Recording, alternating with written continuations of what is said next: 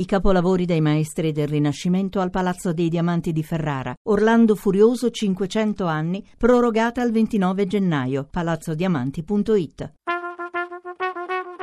Tra poco in edicola.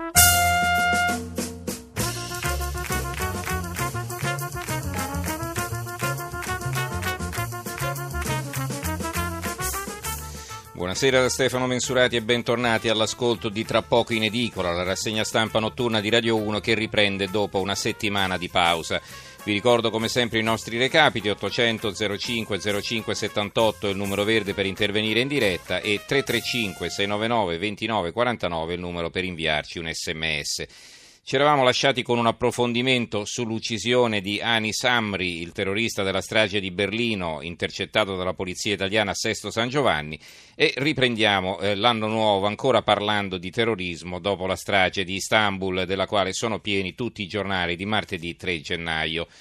Le novità rispetto al giorno prima sono due, la rivendicazione da parte dell'ISIS, ma insomma mancava solo il timbro, non è che ci fossero dubbi, e poi il fatto che il terrorista che è riuscito a scappare sarebbe probabilmente un cinese della minoranza musulmana. L'altra notizia molto titolata, eh, per alcuni giornali diventa addirittura l'apertura, è la cosiddetta svolta garantista del Movimento 5 Stelle, che secondo i commenti prevalenti sarebbe legata al fatto che nell'imminenza di un probabile avviso di garanzia al sindaco di Roma Raggi, adesso Grillo eh, le fornisce un paracadute per cui non sarà più obbligata a dimettersi.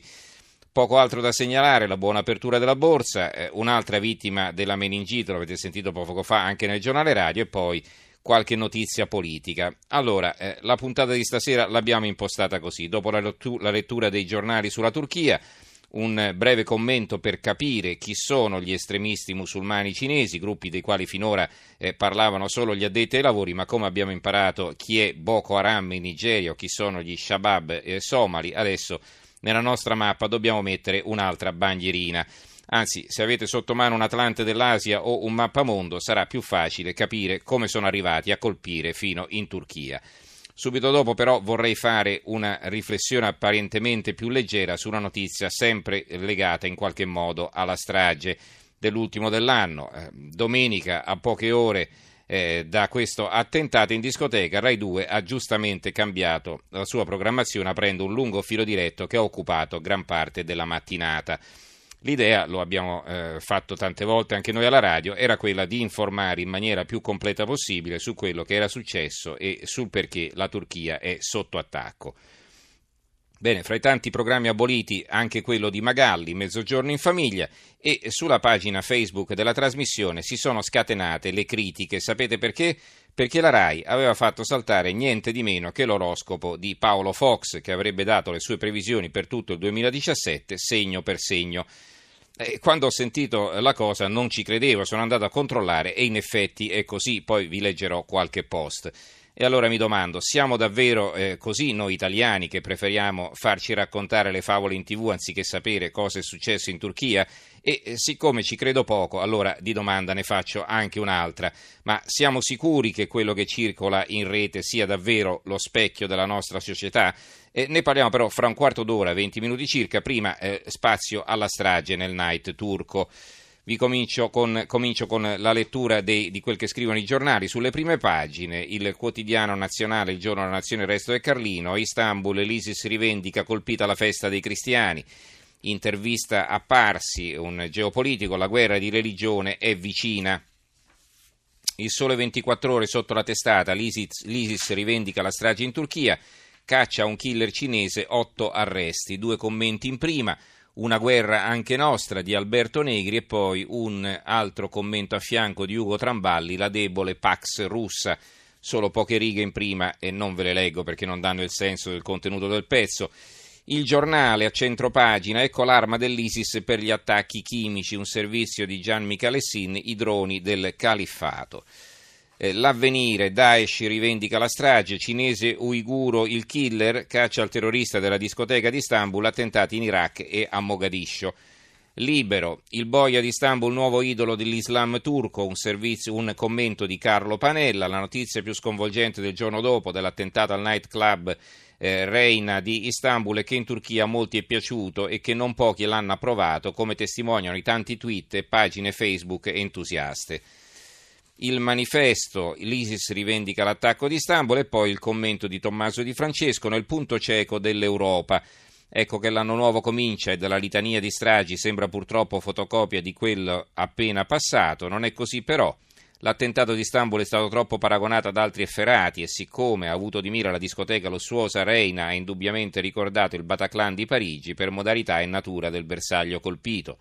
Ma quella strage e le altre di quel periodo rappresentavano ancora la fase predicatoria criminale dello Stato islamico, una sorta di offensiva nei luoghi dell'Occidente, subito in Europa, simbolo del male assoluto per la loro presunta dissolutezza. Ma erano e sono gli stessi paesi che avevano attivato in Siria la guerra per procura insieme alle petromonarchie del Golfo e che avevano visto partire senza commento migliaia di foreign fighters, una scia di sangue di rientro in casa. L'apertura dell'unità terrore senza confini, l'ISIS rivendica la strage di Istanbul e l'assassino di Capodanno l'abbiamo preparato noi, mentre in Turchia caccia al killer a Baghdad tre autobombe uccidono 40 persone.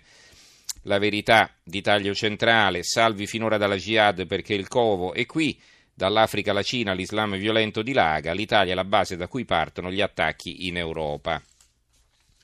Il foglio Storia della non violenza infame è il commento di Giuliano Ferrara che scrive la violenza infame, la non violenza sublime, un papa deve predicare il sublime, anzi il divino e l'amore. Gli Stati devono proteggere la sicurezza dei cittadini, attuare norme di difesa repressiva e preventiva del terrorismo, eventualmente usare il mezzo della guerra per sradicarlo, facendo uso di una violenza incomparabilmente superiore a quella degli assassini e dei nemici. Niente più naturale e ovvio di questo inizio di articolo, ma come stanno poi le cose? Accanto alla prudenza e alla predicazione della pace nei cuori, nelle menti e nello spirito dell'uomo, prudenza eminentemente cristiana, il Papa non dovrebbe tralasciare il dovere e la passione per la verità. Fare le condoglianze e dire che non esiste la guerra di religione non è il miglior modo per onorare millenni di servizio alla verità dei cristiani fino al martirio. È vero che l'Islam non è di per sé terrorista, ma è vero che il terrorismo non è terrorismo, è jihadismo armato, è guerra di matrice islamica dispiegata per stati, gruppi, bande, popoli e individui. È vero che il fondatore dell'Islam fu 14 secoli fa un guerriero e diede alla sua predicazione del suo Dio una versione bellicista ed espansionista, che ha sempre tenuto per nemico principale l'Occidente cristiano e gli ebrei.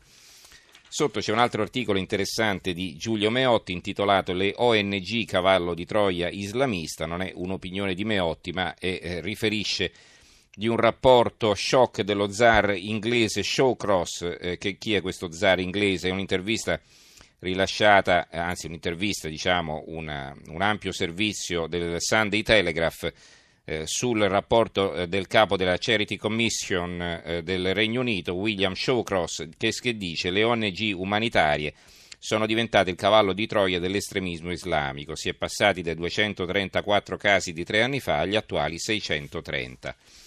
Poi abbiamo il secolo XIX che apre così, Istanbul è la firma dell'ISIS, rivendicato l'attentato in discoteca, killer in fuga, si cerca un cinese, e poi la nuova strategia un articolo dell'inviato Giordano Stabile, inviato anche della stampa, niente più kamikaze, ora il soldato jihadista colpisce e scappa.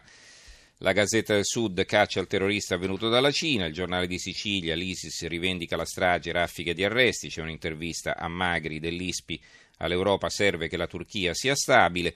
La Sicilia, Turchia, pista asiatica per il killer, cine, un cinese dello Xinjiang, primi arresti, giovani ricchi arabi le vittime e, e poi eh, due eh, titoli interessanti che ritroviamo solo sui giornali friulani, il Messaggero Veneto di Udine, dal Friuli all'allarme terrorismo, la polizia di frontiera, possibili attacchi con droni e auto rubate e il piccolo di Trieste, Trieste allerta attentati al confine, possibile un attacco con droni o auto rubati in azione pattuglie italo-slovene, una notizia importante e anche preoccupante che eh, curiosamente non si trova su nessun altro quotidiano in prima pagina.